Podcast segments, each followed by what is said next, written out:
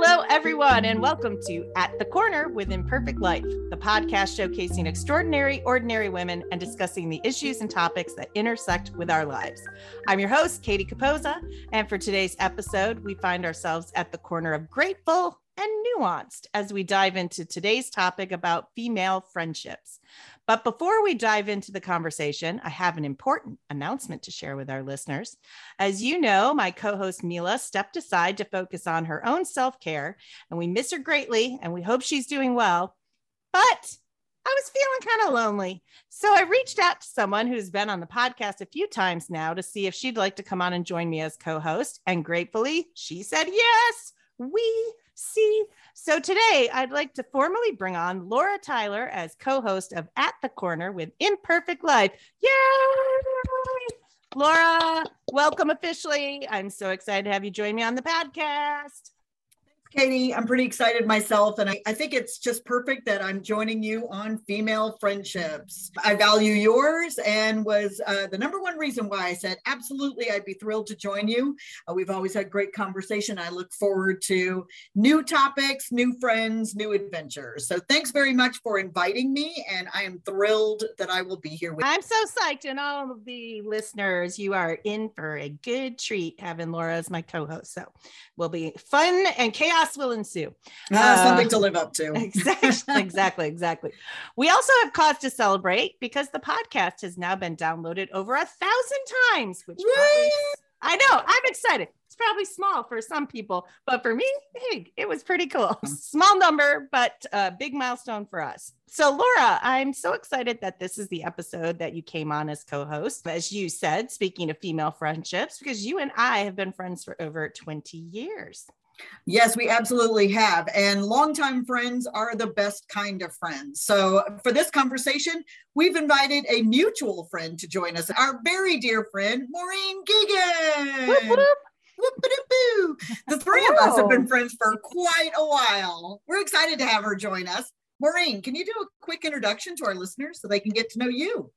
Sure. Uh, my name's Maureen Geoghegan. I know Katie and Laura through a workplace. We met. I actually knew Katie's husband before I knew her, but we all met. I think I met everybody, both of you, around the same time. Yeah, uh, I think so. Yeah, got, yeah. And then then got roped into these friendship with these lovely women. I currently live in Central Florida. I my one and only responsibility in life is to keep my dog uh, around as much as possible. I love to hike. That's about everything. Yes, and hopefully one of those hikes will take place in the Pacific Northwest later right. this year when I actually can hike it with you.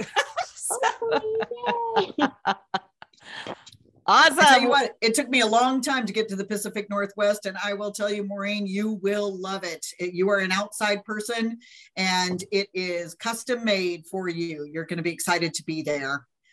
So I'm really glad to have you here, and we are exploring the topic of female friendship. So we thought we'd tackle it in a few ways. First, how our friendships need change and shift over our life stages. Second, some of the nuances in cultivating and terminating friendships. Yikes. And lastly, how we have benefited from these friendships.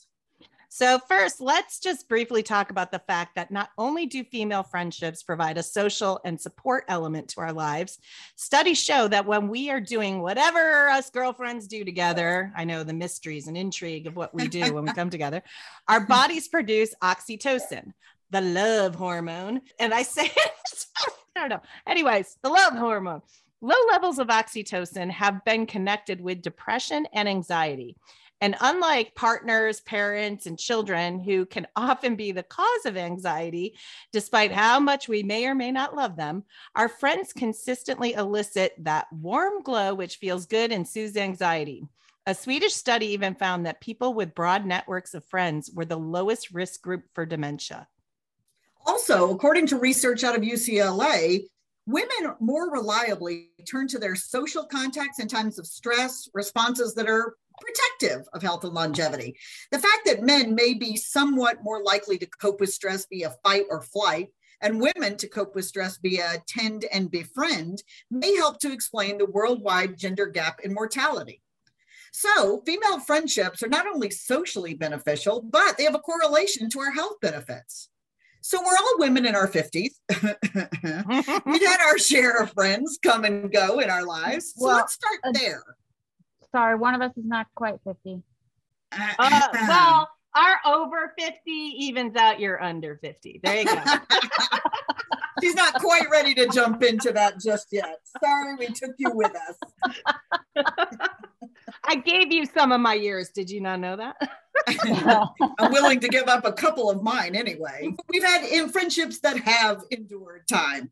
And some of those friendships are time bound because we need different people at different times in our lives. So let's start there. I'm curious. So, do either of you have female friends that you've had in your life since you were a little girl? Maureen. I actually don't. When did your first friendship start, really? Do you remember? My my very first friendship or the one you still have, the one who's continued on. Yeah, so in the late 90s, I think, again through the workplace. Mm-hmm. How about you, Katie?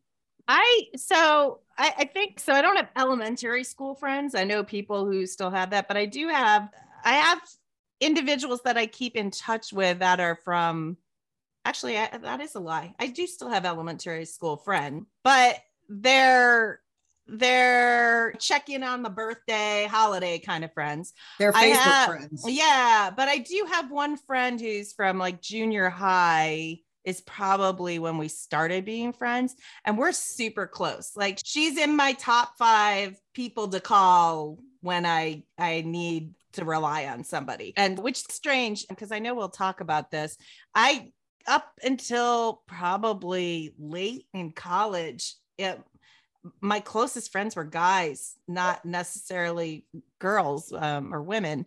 So I actually think that friendship's pretty special, especially because that wasn't really my go to groups. I hate high school and all that to me. Like the movie Mean Girls, I was, damn, I lived that. So one, I have one from when I was very young, but I would say my closest friendships are probably individuals to what Maureen said from folks like from the 90s as I got into my later 20s, early 30s. Can yeah, I, I yeah. Yeah. Can I ask you? So the friendship that you have that's still from that from when you were younger, school age, is it somebody you expected to still be your friend?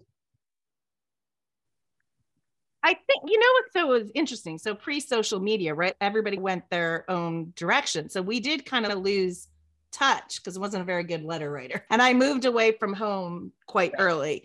But as soon as social media came into our world, like her and I were back connected pretty quickly. And I don't think that surprised me actually, because we are two ridiculous goofballs when we're together. And I think the thing is that it the last trip I took before all the COVID shutdowns was her and I finally getting together in person again after years and years of trying to coordinate that. And her and I went uh, to Key West, and it was like we were still in high school. Like it yeah. was funny. So I don't know. I think I would have said I didn't expect that because who knew social media was on the horizon when we were. You just figure yeah. you you like if you're going to leave town, if you're going to leave home, you're probably leaving a lot of your friendships behind. Yeah. While I can curse social media in a lot of ways, I guess I have social media to thank for recultivating that friendship.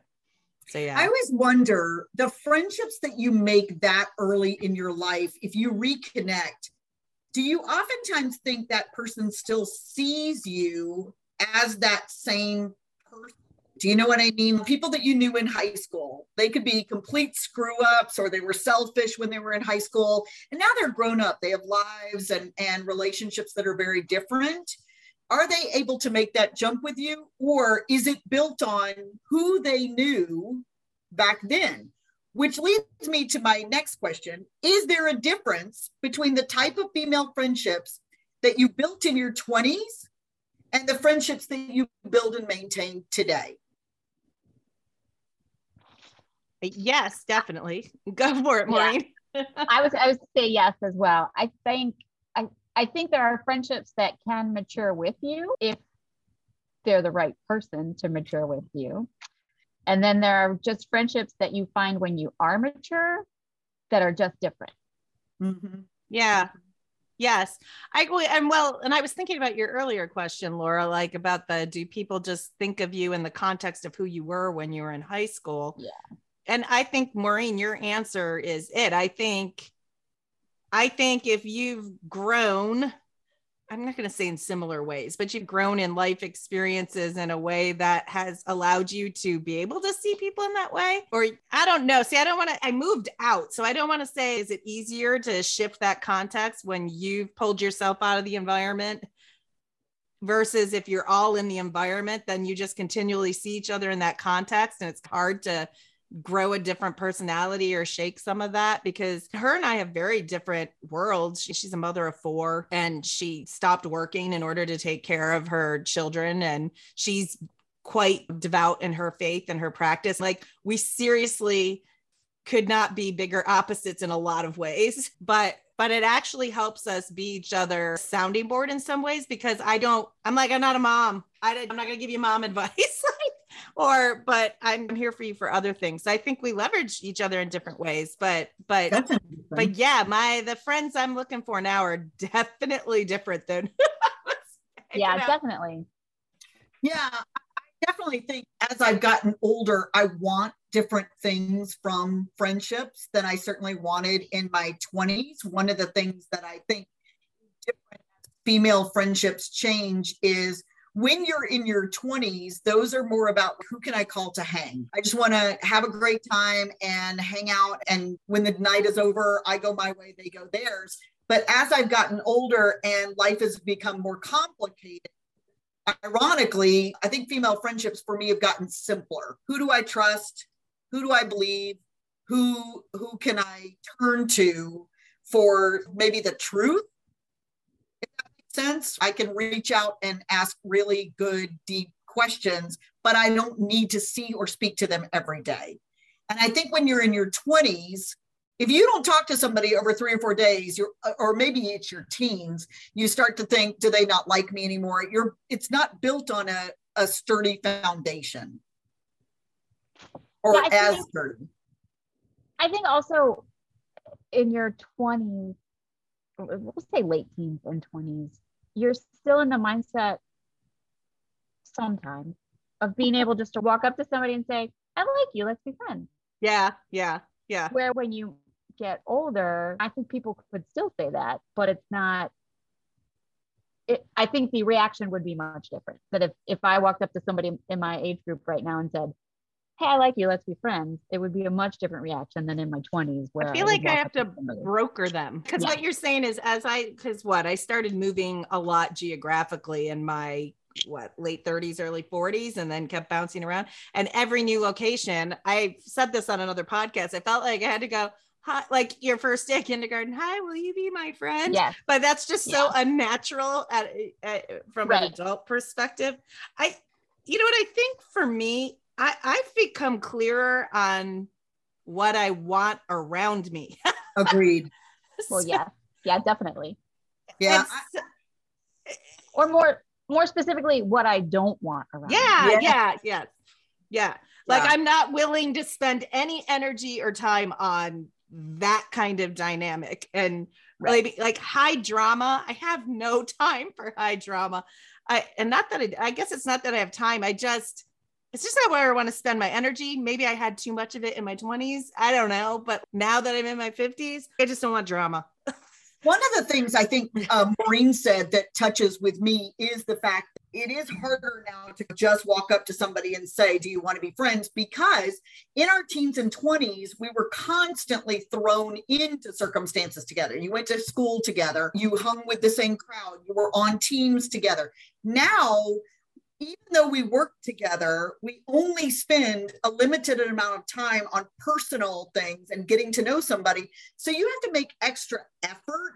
And so you ask yourself, is that person worthy of the kind of effort that takes to build a friendship and then potentially maintain a friendship? And yes, you're more likely to say, What do I not want in my life? And you immediately see somebody and think, the kind of person I think I do want in my life, and how do I approach that, and how do I build it? You had mentioned trust. The fact that all three of us connected through work, I'm very specific about who from a work environment is pulled into my social circle versus yeah. and part of that is can I trust you to see me at my ugliest?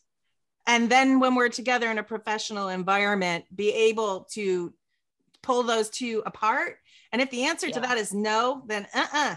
uh yeah, I sadly came to that a little late in life where I'm very outspoken. I'm very, I have very clear opinions on things. And unfortunately, I found later in my life that there were people that I thought I could trust to delineate that. Like, here's me at work and here is me outside. And now with social media, because we're all sharing so much of our personal lives, I have found that I have to start delineating more between who is a work friend and who is a true friend, and finding that is necessary for uh, my integrity and my authenticity, and, and, but also recognizing my professionalism, separating those. I think well, it's part of the reason why I think it takes longer to build friendships as you grow older because you have that filter now, like you have mm-hmm. that filter to say okay, I'm going to have to wait and see if this person is really somebody who I can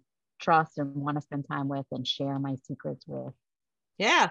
Yeah. I totally agree. And for, you know, listeners that have been on there for a while, it was Mila and I, and we were thrown into that class in Amsterdam, but we sat next to each other on the bus. And it was one of those things that, like, instantly there was something about her that I was like, okay, she's my people. And her and I just clicked and navigated through those things. But, and even if I think about in that class, like everybody's all buddies all at once. And slowly that got teased apart to who was actually really part of the circle you wanted to stay connected to. Yeah. And who were people that you just really enjoyed being around occasionally. But the, um, there is, I think Laura, you were trying to go here earlier on, and we might have jumped all over you question, which was like, when did you realize the importance of female friendships? I'm not sure I know.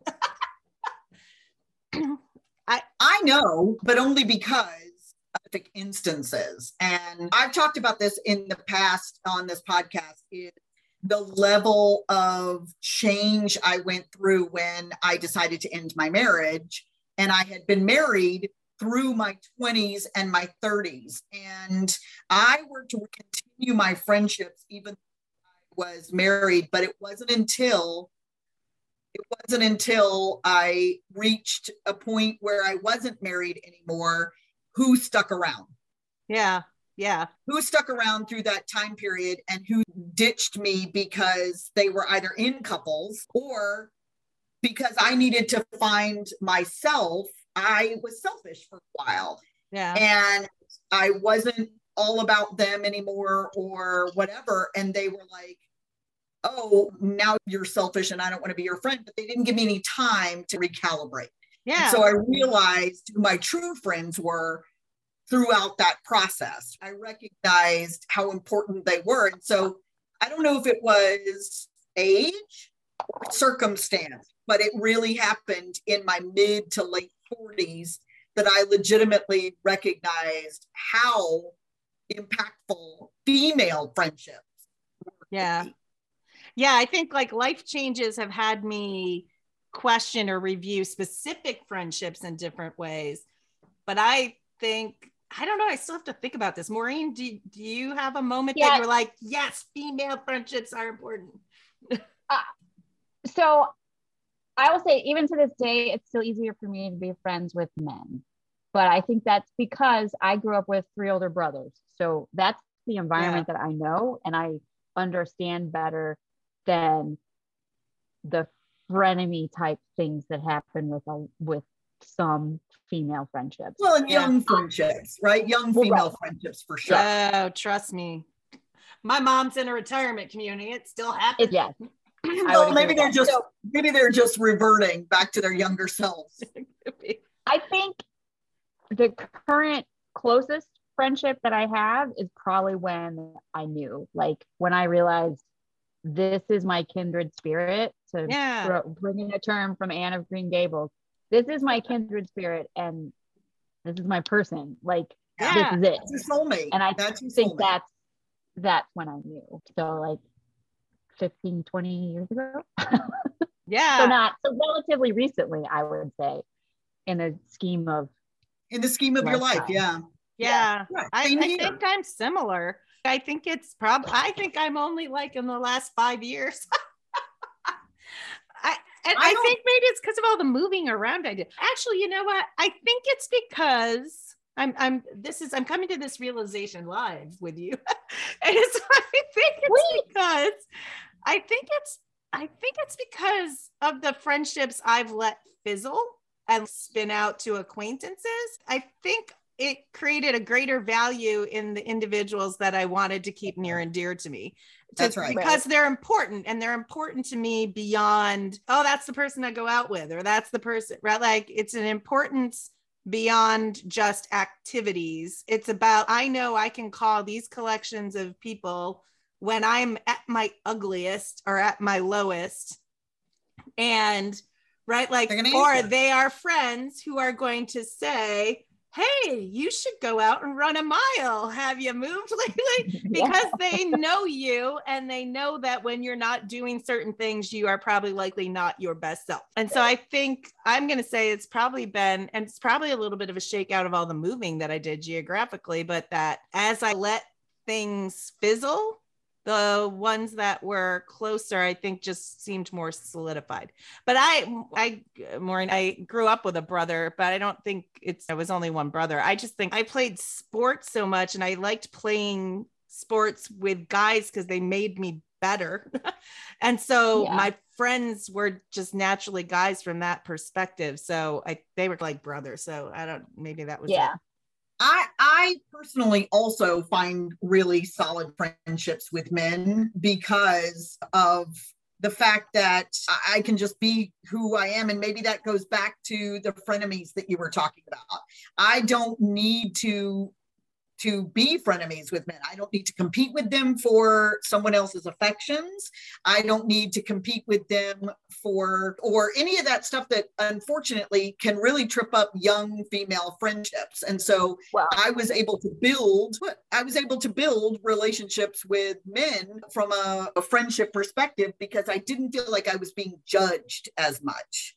Ironically, I know we talk about like men judge women on looks and things like that, but I'm not talking about romantic relationships or relationships where they're trying to build a sexual component. Yeah. And maybe that goes back to the when Harry met Sally, can, can men and women ever be truly friends? Yes, they can. But but I also think th- the three of us, I don't think we're unusual when it comes to when did you realize the importance of free, female friendships? I think if you speak to most women I think that they will agree with us. I think you come to the importance of, of female friendships later in life. We should maybe, put that comment to a test. I can put it out on social media.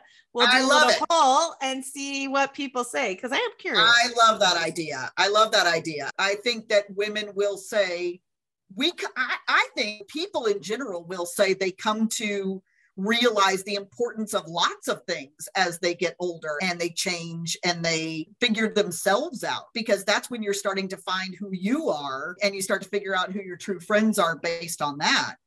I've always compared friendship to a bank account. And I've always said the more you put in, the more you can take out. And what I mean by that is put in means you put in time, you put in care, you put in effort so that the moments where maybe you're a little more selfish or you're a little more unkind are the times that you're taking out. And if you have a good account built up, you should be able every once in a while to take a little. If you have the trust and you know each other, so like Maureen saying, "This is the this is my person. They get me." Yes. When you're being selfish or not yourself, then the other individual isn't going, what it's about me it's about me they're like wait something's wrong with my friend That's right? right. so i think it's a right. different conversation from that perspective let me you and they also oh, and they'll also call you out they'll oh yeah call you out. That's right. But they'll forgive you. That's the point that I'm making is they recognize look, this person has built a solid credit line with me, right? Yeah. If they're a little bit unkind right now, I know this is not their normal thing. They're the person who puts in. If every Yeah. once in a while they need to take out, that's okay. I'm going to be okay about it. It's not a constant source of withdrawals. It's a lot of deposits and a one friendship in particular, that's exactly why I let it fizzle because I was like, wait, way too many deposits. this feels really lopsided. yeah, a lot of withdrawals going on there. And that's not good. You got to eventually say, this account is empty. Bye. Well, I would the question that we'll put out on the poll about what age did you realize the importance of female friendships? I, I think it's funny because there's all these movies that are out there that are about these young girls that became friends in elementary school and they endured through all these things and they grow up to be these fabulous. And I'm always weeping during these things. I don't know if I'm weeping because I never had that or what. Maureen, you were going to say something. I was just say, although I, I think recently there are several one that I can think of that's come out fairly recently that's not young people. And then there's one from like the late 90s, early 2000s that's not young friendships, but friendships that have been made as adults that have endured that I think probably resonate more with me than those young ones. Yeah, see, that's well, that's the same for me. So that is our segue to this episode's compelling question. And so, staying true to this theme of female friendships and on this conversation about movies. And if for those of you that have listened when Laura has been on in the past, we have a great deep love of pop culture, as does our friend Maureen. And Uh, so, yeah, Maureen our- with us. our question is what film do you think best captures how you view the power of female friendships and i can get us going if we would like i've got a couple in my head the first one which is to what you were saying maureen where the it was more adult friendships is waiting to exhale I love those women and they call each other out and they fight and they make by. up, but they stand by each other. So waiting to Can I- exhale is one of those. Can I admit that I've never seen it? Yes, you can admit, but now I'm going to give it to you as homework. But now you got it.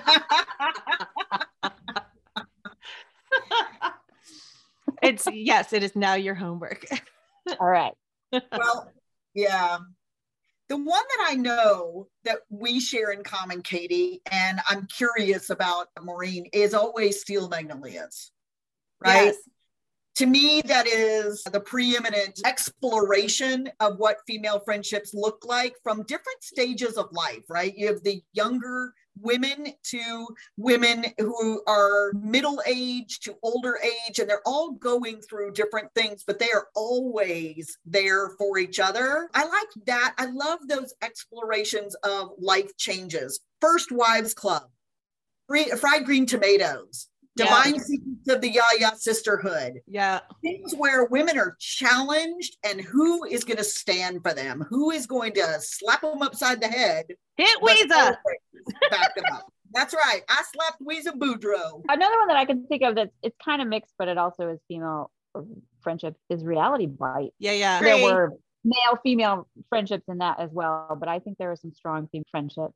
And then one that really always speaks to me, m- probably more for my love of the source material, is Jane Austen Book Club. yeah, Yeah. lots of very different women in that uh, movie going through Yeah. very different things yeah i laugh because i when i said the i slapped Ouiser Boudreaux and talking about our, our person i just bought my person a t-shirt that says i slapped Ouiser Boudreaux and she sent me a picture of she and her mom uh, with her in that shirt with a big ups to me so i was pretty excited because we definitely share steel magnolias as our friendship movie That's So, awesome. I always the other one I'll throw in there is Mystic Pizza, which I, I it's tough because they're they're graduating high school, but one of them's on the verge of getting married, and one's going to college, one isn't sure and stuff. It is they're younger as far as the age, but I just I always love that movie. And then what is the movie? What is the movie that like Melanie Griffith and Rosie O'Donnell? oh now and then because they had him younger and then they had him older. Yes, now and then. It's one of my favorites. I love that you brought that one up. So Right? that It- that was like the stand by me for for girls and women. And that asks the question. That goes back to what we were talking about earlier, where they still saw each other as those 11 year old girls, but they had changed so much, but their friendship at its core did not, right? They were still there. They were still together. There was, there's a, we'll put the link out um, in the podcast notes and then also share it in at the corner, the community for imperfect life, as well as our social media. But a lot of the ones that we were talking about were in there as well. A League of Their Own was one we didn't mention. I think that's like a bunch of women that got thrown into the situation. A, a couple that I question, right, is the craft.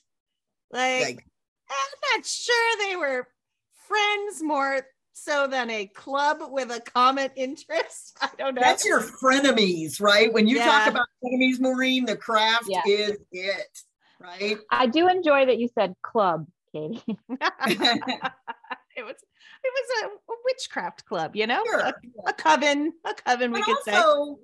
But also, again, that's high school. That relationship was built on competitiveness and uh, a lot of kind of backbiting. And so I don't know that it was built on any firm foundation, right? Yeah, yeah. But there's also so girls trip which I, i'm gonna be honest like i am not i'm not usually into some of the potty Raunchy. humor like yeah. that's also in bridesmaid and stuff like that but i gotta tell you the scene with jada pinkett when she has to go to the bathroom it's just hilarious anyways I love that. Love anything with Queen Latifah in it. But there ah, was uh, set it off, right? I mean, if you're gonna talk about badass female friendship, set it off. We'll do it for you. Nine to five is in there. Yeah. So there's a bunch of stuff in here. So we'll put the link out there. Pitch Perfect comes up on there. And the one that I was talking about, sorry, the one that I was talking about earlier that's a more recent release. It's again, I love it because of the what brought them all together, but it's just book club the one yes, with uh, I love that. Yeah, I love that movie too. I mean, like I, I wasn't too thrilled about the books they chose to read, but true. But so we'll put that out there. It, I was gonna jump in there and say the one that cracked me up that's on the list is Romy and Michele's high school reunion. Oh yeah. so there's there's good fun. It's a good. We'll put it out there. So if you're looking for some female friendship uh, movie watching for an afternoon, it'll give you some tips from there. But thank you for the two of you. It was a good trip down memory lane as well with some of the movies. Uh, yeah, I think I'll be getting some movies out over the next couple of weeks. I've been given some some good some good movies to rewatch. And, and I have at least one homework Yes, you do. You need to watch Waiting to Exhale. yes, you do. All right. We'll share these articles on the podcast notes through social media and at the corner, our private online community for Imperfect Life, which you can join through our website at www.liveimperfect.com. All right. So, not all female friendships are smooth sailing. In fact, some of them have expiration dates on them for various reasons. So let's talk about the ups and downs of actually cultivating and maintaining female friendships. So, the first question I have for you is Have you ever cut ties with a friend? What were the circumstances behind it? How did you approach parting ways? What are some of the signs that you see that female friendships are out of balance or even unhealthy? And have you ever been dumped by a female friend? And what was that like? it's a lot to ponder. Package. Have you ever cut ties with a close female friend? Yes. I, yes, because as I mentioned before, it was a completely skewed friendship. I I actually can vividly like recall the moment that I went, yeah, I'm done because it, it, was an individual that all the talking was one way. And the moment that I would try and dive in to talk about something about my world or something that was going on in kind of my reality, they would either literally start talking over me or put their headphones on So I was like, huh? Does she even notice that she's doing this? And then learned that I was not the only person this was happening to. And then the the crux of that was, and I mean, and this is in late 40s when we were, I was traveling back from overseas with the intention to do something with her. And while I was at the airport, I got a message saying, I'm not coming anymore. I am going on this trip with a guy I met. And I said, I just got dumped for the boyfriend in my late 40s. Yeah, I'm out. I'm totally out. And I never turned back because I was done. So, yes. And I literally cut ties. Like, I just, I am friendly and civil with the individual, but I make no efforts to engage. Um, it's just not worth it to me. So, how did I approach parting ways? Was one of your questions. I, I think I just let it fizzle because here's the thing unless something was going on with her, she wasn't engaging. So, so you disappeared and she didn't even notice. Nope, nope. Awesome. So, awesome. you know, part of me chalks that up to maybe she was done with me too. So, I, I don't take it personally. Like, friends come, friends go. Timing wasn't right anymore. I wasn't the person to have in her world, but she definitely was not the person to have in my world anymore. yeah. So that's my claim to fame. What do you? What about the two of you? Maureen? I've never, I have been broken up. I've never deliberately cut ties with a friend. My my very good friend in high school, we're not friends anymore, and I think that just is more of a case of we really our paths just really went much different ways. Yeah. Yeah. So it's so I've never actually said mm, I don't want you in my life anymore. Yeah. Person me me doing that. I've had it done to me. What was that like? It was pretty horrible. Yeah. Yeah. Yeah. Was it were you blindsided by it? I was. It was somebody who again I met through the workplace. So I was older, but I was in my 20s when we first met, and we'd been friends for a very long time. And we were also part of a larger friend group, and I lost all those friends at the same time. Like, like oh, she wow. decided I was, she decided I wasn't a good friend. She wrote me a letter that basically told me I wasn't a good friend. Oh wow! Mailed it to me, and I lost that group of friends that I thought were people I could rely on. Yeah. So it was pretty hard. Thankfully, yeah. thankfully my kindred spirit was around at that time and she really helped me through it. So that's probably when I realized that one of the times that I realized that, yeah, like this is what real friendship is like. Yeah. But yeah, it was not fun. But then later on, her a friend that we mutually had, so we had all worked at the same location in the same organization. She had moved overseas for a little while and then came back and she and I reconnected and then she tried to reconnect the two of us. And I just said, yeah. you know, I'll, I'll be friendly, but our relationship will never be what it was before because there's no coming back from that. There's no coming yeah. back from being told that you're not a good friend. Yeah. Yeah. That is true. That is yeah. true. I had a friend that I reconnected with that had moved out of the country and then came back. She and I still do stuff all the time. And every once in a while, that other friend it's actually funny. We were at an event recently where that other friend came and some of the larger friend group came too. And one of them like came up, gave me a hug, and I was like, Oh, we're doing this? Oh, oh. You're like, mm, I'm sorry. You need to earn your you need to earn that right yeah. back. I dumped twice. The first time I already mentioned when I got divorced, my best friend in the world decided that she didn't want to be my best friend anymore. In fact, she wanted to be my now ex-husband's best friend because they and don't get me wrong it wasn't like a, a, romantic relationship or whatever they had known each other long before i knew her but she felt as if I was no longer the good friend that she thought I was before. Because, like I said, I had a selfish time period where I was trying to discover who I was outside of my marriage.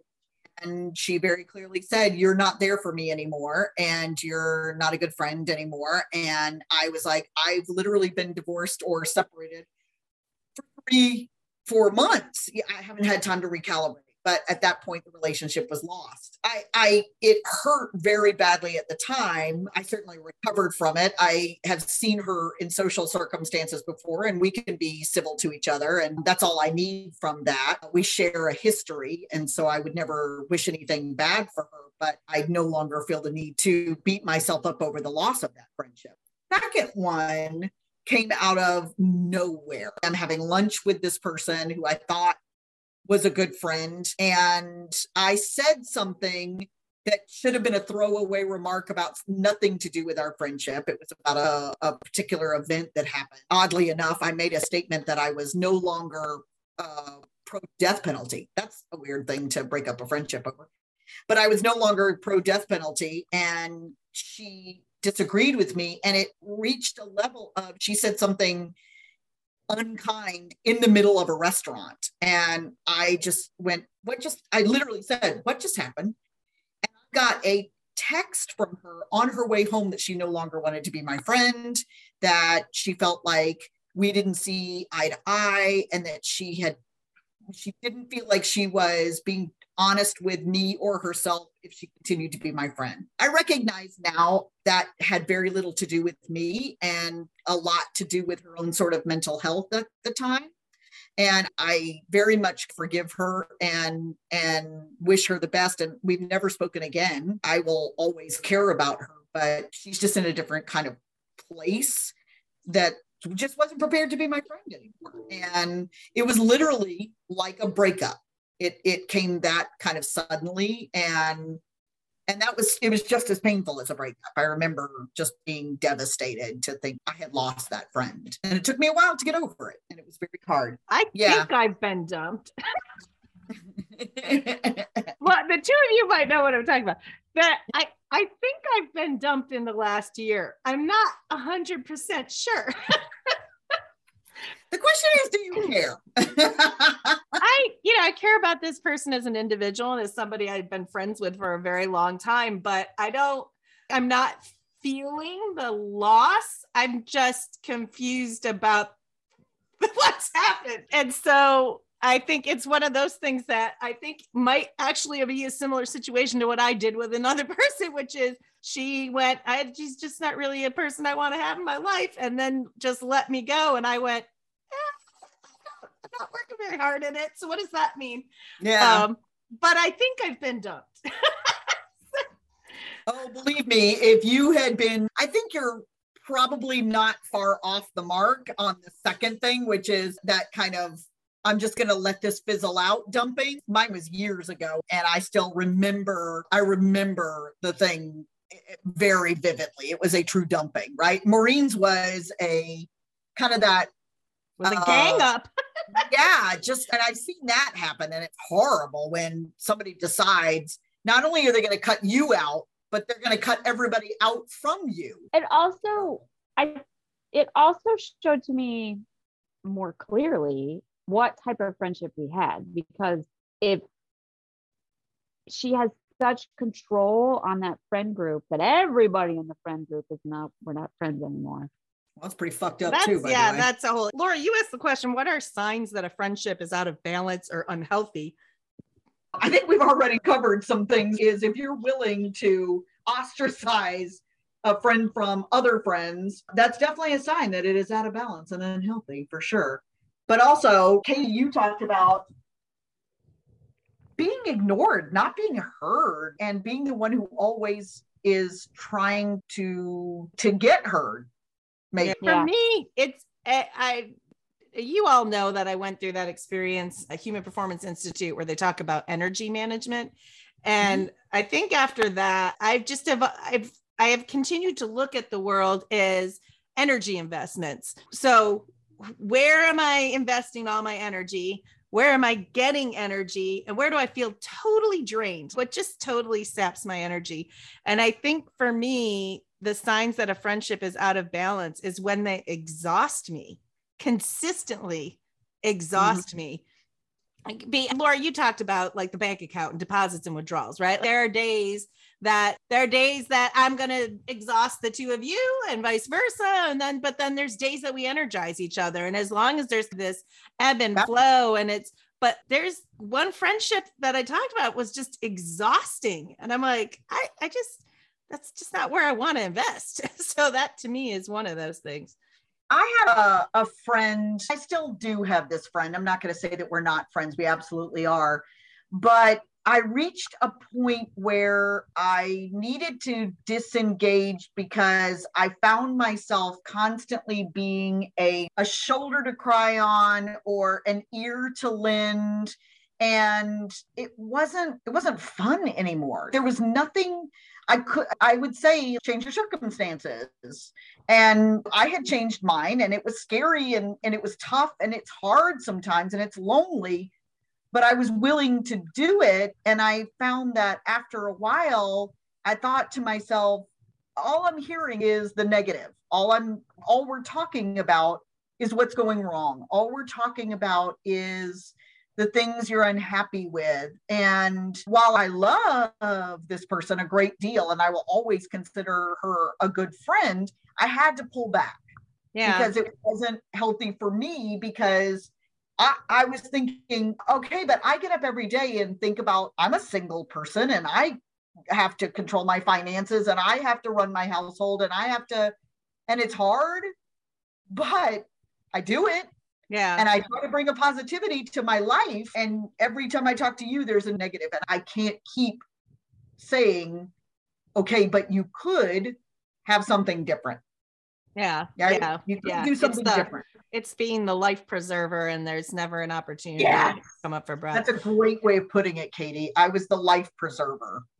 Maureen, what about you? Any additional thoughts on this one? I think I'll say I'm okay with being the one that reaches out all the time and makes the tries to make the connection all the time, as long as I'm getting something in return from the friendship.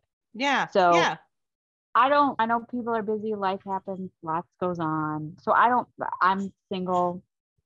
I don't have kids. I have a dog. I don't. There's a lot. I have a lot more time than some people, and I understand that but again, as long as the relationship is valuable for both of us, then I think that's okay. Like, oh. how many friends do you have that sends you dad poop jokes on a regular oh, basis? Oh, well. Which is what I do to Maureen. I mean, I hope, I'm really hoping you can only count that one on one hand. I know I, I well, value maybe. the weird. I value I mean, the weird. If you're yeah. lucky, Laura, I could start sending them to you too. the other weird things. That's okay. I, I feel like I'm, I'm covered. I'm good. But I agree with Maureen. And one of the things that I value most about my friendship with Maureen is the fact that we are on a level playing field. Is if I don't talk to Maureen for a week or two and I reach out, I know Maureen's going to be the same person and and react the same way that if I talk to her every single day, we give on the same level. We take on the same level. And and that's one of the things that I really like is I reach out, sometimes she reaches out. And but Maureen's right. One of the things that if I have a friend who I am consistently reaching out to, I'm okay as long as that person says, you know, I appreciate that you always reach out and says, yep, I want to do something. You're right. I love hanging out with you. I just am not great about being that person who reaches the initiator. Out. Yeah. As opposed to a person that I constantly reach out and I hear, oh, I'm really busy. Can we try to do that in a couple of weeks? Or, oh, I just have so much going on. Really? Because I'm just sitting around painting my nails all day.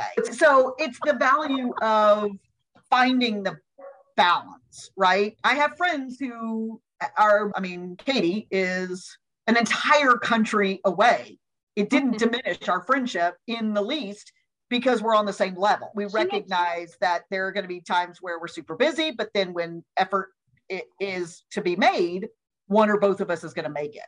And that's what I appreciate. I mean, she was a world away. But it didn't change anything either. I heard about blowfish meals and that's what I think about. I actually, I probably, I don't know if I was dumped or not. There's another one and it's significant. It was my maid of honor but I was when I moved to to Asia. I one of the things I was so proud about was like a year later, I think a bunch of us met for a lunch. And I knew more about what was going on with everybody at that table than the people at the table knew about each other because of the way I tried to stay connected with people and vice versa but she was just she was just going through things. I tried to be there for her. She disappeared. I was seriously worried about her. And finally she reconnected and it was like nothing had happened. And it was this email oh but i didn't know how to get in touch with you. And i'm like my email didn't change. My phone number didn't change. My but like nothing changed. And i did the it, this is you guys talking about the re- reciprocity is what made this pop into my head was hey listen I, I'd love to reconnect and I'd love to find out what's been going on. A lot's happened in my life too, but I I tried. So it's the ball's in your court, right? You know how to get in touch with me. Throw me out a couple dates, times. We'll figure it out. That I was still living in Singapore at the time. We can figure this out. Blah blah blah. And I never heard from her again. And I went, yeah, all right sometimes things end. There's there's an article, and we'll post this article for everybody by Rachel Vorona Cote, C-O-T-E, that talks about this exact topic. And she discusses her own journey and experience with fearing the loss of friendships and the emotions that it would bring up inside of her, and the awareness that she was often looking for different things out of friendships than the other person was, and how that felt. So to your thing about reciprocity, right? If you're looking for one thing, somebody else is looking for something else out of the relationship, right? Like then at some point that's just not going to jive anymore. And her journey, she talks about building a vocabulary that allowed her to have tough conversations with her friends. And so it's really interesting, read and it connects into our next segment and what we're going to talk about. So we'll post it out there. But it just it was intriguing to see her perspective in the words that she chose to use and how she expressed that agree. I really enjoyed it. And I think it ties beautifully into our Did You Know of this episode. I'm so excited that I actually get to be the one to say that because I've always listened as you and Mila talk. And I'm so excited that I get to be the one to introduce it. Excellent. So this is where we share, yeah, we share some history or insight that you may or may not have actually heard before.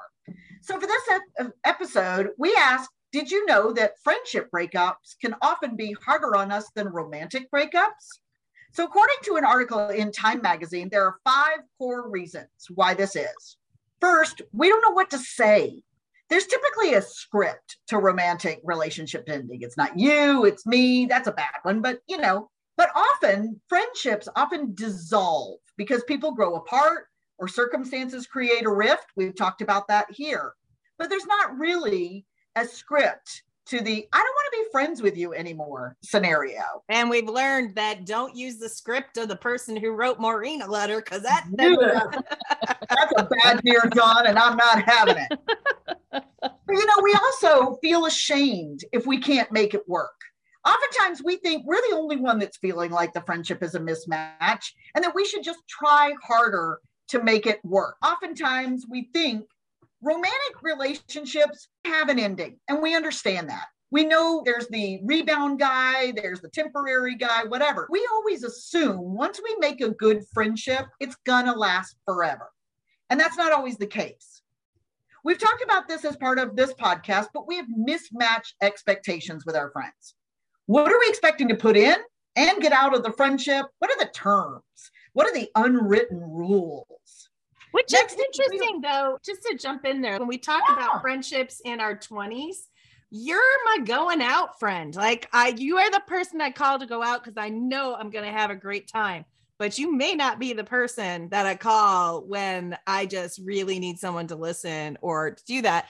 And if you have categorizations of friends and you've put people in different buckets for different reasons, and that doesn't match the bucket they've put you in, then that's not going to work very long. Well, you don't even have that bucket anymore. If you have, that's my dancing friend, that's my drinking friend, and your life changes and you don't even do that anymore. And that's all that friendship was built on. You think to yourself, now what?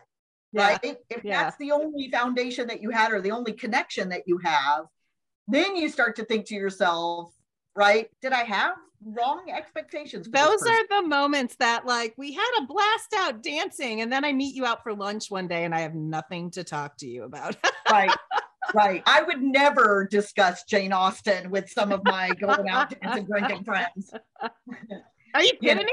For us three, that would be a good night out and drinking a reason to drink. oh, yeah. The three of us, a good get a get me a beer and let's talk about right the Guernsey let's cover the Guernsey or any other book that that attracts us. And that's what I love about this threesome is we can throw down on books and beer. So I love that.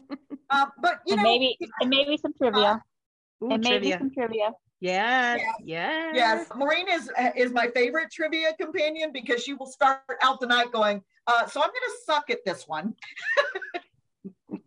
which normally she does much better than she thinks she does. You were talking about we feel it's shame that we can't make it work. I will tell you that the breakup, the friendship breakup that I had, that's what I felt like. Oh my, what is wrong with me that this mm. happened? And it actually led to some pretty severe mental health things. Like I, yeah. there were there was some bad stuff happening in my head. Yeah, um, yeah. When that yeah. happened, and that's not something that I ever experienced with a breakup, like with with a romantic uh, yeah. relationship breakup. That's not yeah. ever something that I've experienced with a romantic relationship breakup. Being yeah. considered a bad friend is much more painful than somebody saying you're a bad girlfriend. It seems I more mean, personal. I, it is. Me, yeah. It is. It it it is. It's more difficult. That leads to we don't know the terms of the breakup. Like, where do we go from here? Can we? Uh, Maureen can't, but can we hang out with mutual friends? right? And, oh, and I can. Right now, yes, you can. I'm an adult. I'm an adult. I can be in the same room with you can. people that basically told me I'm a shit person. Yeah. Uh, but I'm not going to act like, like the thing is like I'm not going to act like everything's okay because everything's not okay. Yeah. Yeah. But I can be in the same room with you and not want to throw the table over and run over and punch you in the face. I get that though, because I do think about a, a, situation where there was a rift with a friend and there was a group of six of us that always hung out and the other four people didn't know what to do. And I'm like, it's cool. I can totally be in the same space. No, but she can't. But then that's on her. I don't know. like, yeah. like well, I'm trying. But yeah. like we were talking about, Maureen and I both is the grief process is what's completely unexpected. We go through that process of grieving like we would in a romantic relationship and sometimes even worse because it is the loss of someone close and it's it is painful and unexpected and it can knock the wind out of you really. So there's a lot of overlap that happens with a romantic relationship and a because we do consider those people as maureen put it accurately as our person. We use the term soulmate and we assume that it has to do with a romantic relationship and it's not. It is truly the person that feeds your soul. But i think the articles in saying that there's a script for how romantic relationships end an expectation to officially mark the end whereas friendships are a bit more ambiguous. And I think even your point about, or their point about the grief process is unexpected. Even with Mila's need to step out of this podcast and the House of Apis, I, I said to her, I, I'm totally supportive of you and everything, but I'm like, I do need a moment because I'm sad. I'm bummed. Like, I know we're still friends, but this friendship now is evolving into purely friendship, not a partnership and a friendship and those types of things. And I'm like, I kind of need to go through this thing that I'm feeling in support yeah. of you in order to be the friend that I want to be on the backside of it. Um, which she, you know, was totally cool about. But what other thoughts? Any other thoughts or reactions to that time article? I, I think all those things made total sense to me. They really did. They really uh, hit with me as well. And I it's not even it, it's not specifically even about the ending of friendship, but even just the changing of friendships. I thought what you pointed out was really good about you and Mila. And I find it to be similar to when you have female friends who do get in a relationship or get married, the person whose circumstances don't change because Mila's circumstances yeah. Needed to change always has to seem to be the one to to adapt and if they don't it feels like sometimes the other person says, But I thought you'd be happy for me. And I thought you would appreciate that this makes my life better and that you would adapt and understand.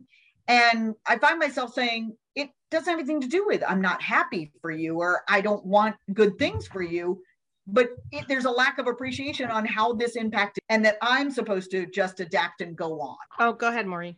i was just saying part of it too though is i thought you would be happy for me. Maybe it just takes me a little while to get there. I have to grieve what is being lost for me. So it's yeah. going to take yeah. me a little while to get there. I'm not saying i won't be happy for you or i'm not happy for you yeah. but it's going to take me a little while to get there. But then again that's i think your point right laura like friendship a relationship, children, moving to another place, like all, there's all sorts of things.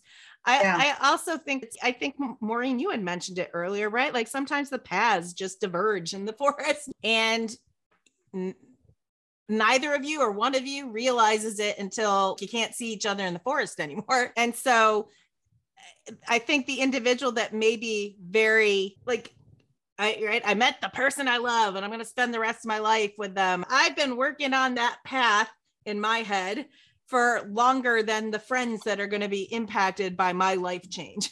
and now you only have so much space and time for people and activities. And so clearly something's got to shift or adjust when those things happen. But I think for the individual that's initiating the change has probably had more time to think about it and maybe not in that same context. So I think you're right. And it's like a highway that you're merging onto, right? Or merging that, off of or, or exiting off of. But what I'm saying is that person's already started to make that drive. And so oh, they've yeah, already yeah. made themselves accustomed and they're asking you to merge into something that's already in progress, but catch up quickly.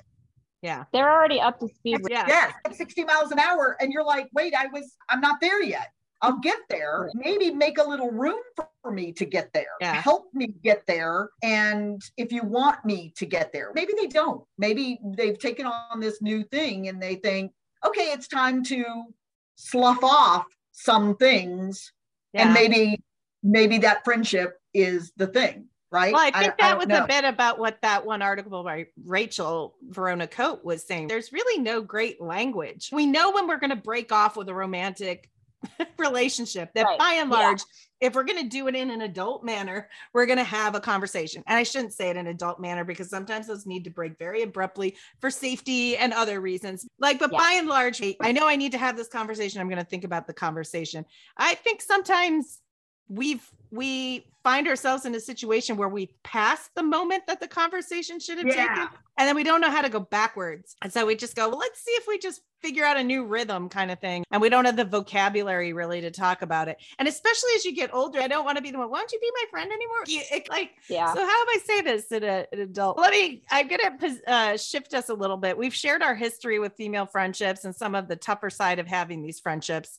For our last part of the discussion i'd love to discuss how we've personally benefited from female friendships. And i think we've alluded to this in answering some of the other questions but let me i've got a couple questions here so let me throw out the first one can you think of a moment where a friendship saved the day? Every day, all day. I think what, you know, I think what uh, I like what Maureen talked about earlier. I really like that she knew she found her person because that person stood by her in the toughest moments of her life. That's how friendships to me save the day. I know I've got somebody in my corner that no matter what sort of happens, those people are going to stand by me. Yeah. That's how, for me, that's how friendships save the day is that they're just there. They're just good. There's good, strong friendships that are always going to be there. Yeah. So for me, when my dad died, it wasn't, I, I won't say I was like deep in grief, but it was hard for me. Like, sure, I should have been expecting it. He was in his 80s. So it was something that we knew would eventually be there soon. But you want somebody around for a long time. And for me at that time, it was going out with actually it was Katie and Laura. I think there were a couple other people that were there as well. We had gone out and met at lunch. You and Katie and her husband were in town mm-hmm. um, unexpectedly, and I had not like that was the first time I had actually gone out and been around people. But it was because your friendship meant so much to me that I wanted to go out and spend time with you, even though it was. I think I even said during our lunch that this is really hard for me, but I'm here eventually you have to get out and do stuff again. And I was totally okay that you were just there. I didn't, I'm like, I don't need you to be the life of the party. I just wanted to see you, give you a hug, be able to see you again.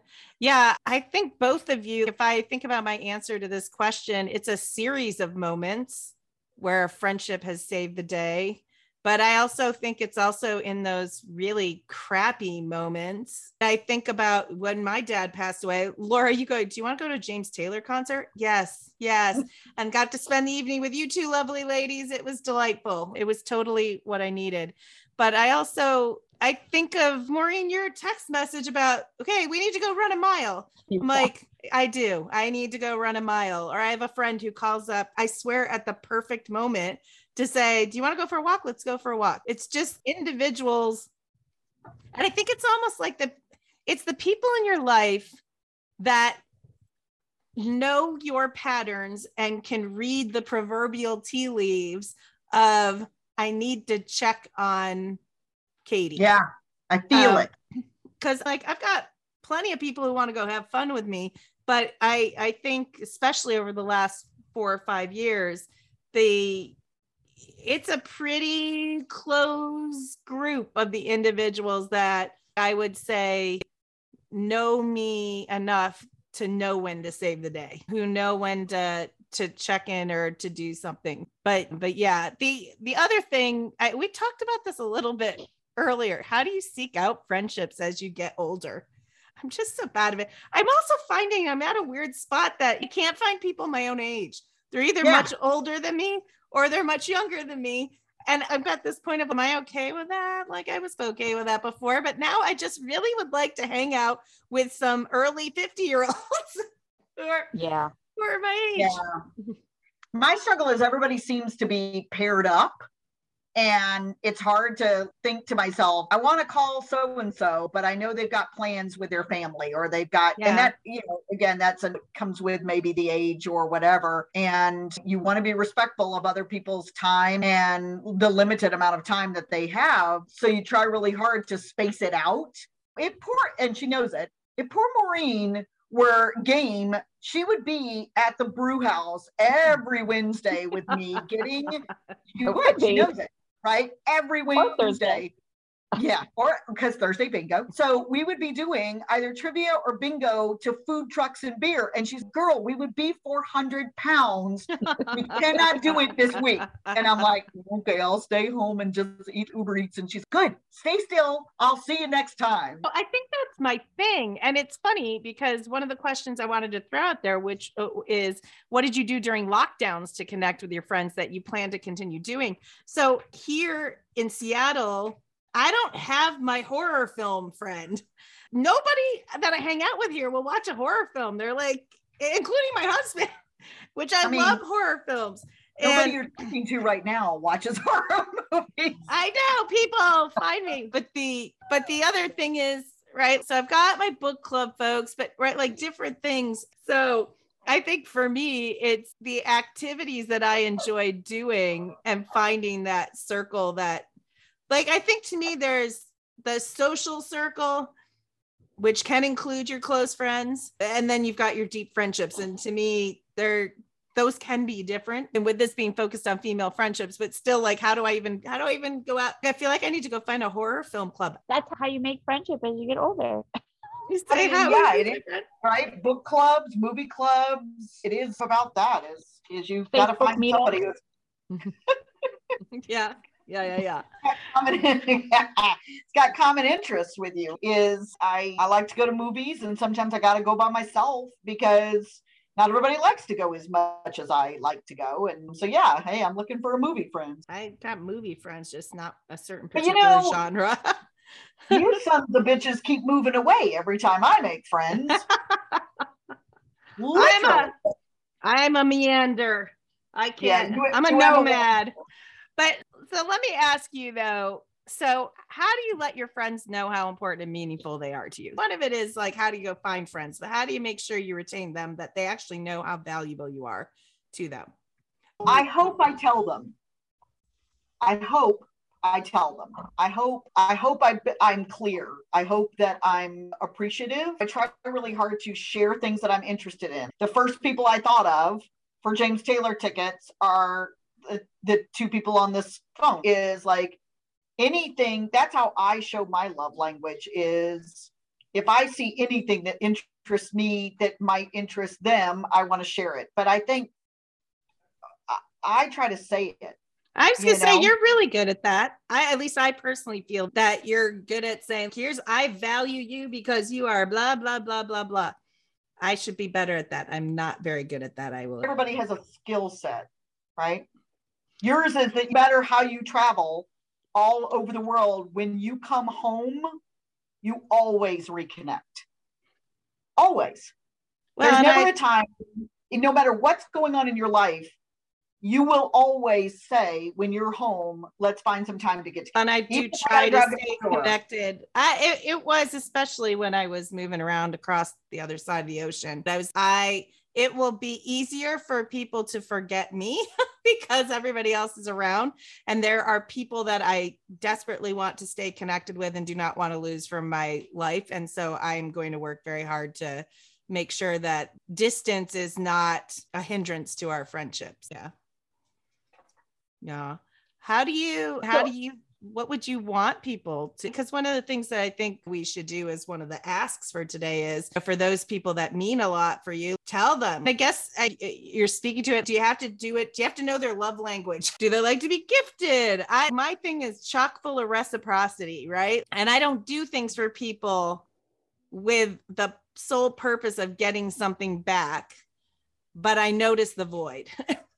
So, and so when people do something yeah. for me, I always want, because I'm wired for reciprocity, I'm like, oh, well, I totally want, they took me out to lunch. I totally want to take them out to lunch again or something like that. Yeah, I think giving and showing your time, talent, and treasure, for lack of a better word, is how I would show friends how important and meaningful they are to me. Like it could be little things like a card in the mail. It could be a big thing like inviting somebody to a James Taylor concert because that could be a big thing for some people. It was a big thing for me.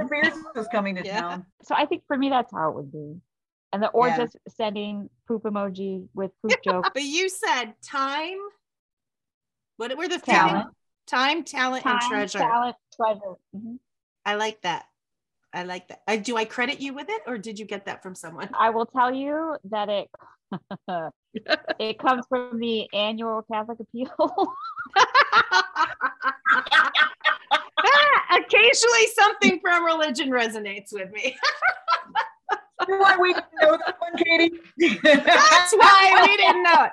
That's why we didn't. But occasionally there is a morsel of insight and brilliance that I find within it. I don't necessarily appreciate it as much through that as I do through like life. using it and using it in life that yeah. this is how you should approach relationships or yeah.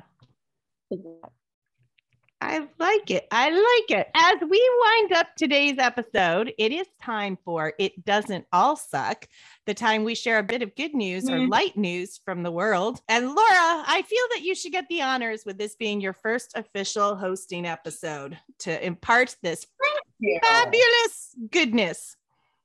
Thank you very much, Katie. I would be thrilled to. So, for this episode's It Doesn't All Suck, we share the story of Margaret and Isa Two friends who grew up together in Scotland worked together and eventually lost touch as they were both married, had children, and moved. They hadn't talked for over 50 years when fate would intervene.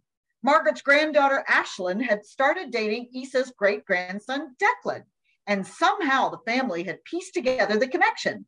So for Ashlyn's 18th birthday, they had a party and invited both women to attend and created the opportunity for them to reunite after 50 years.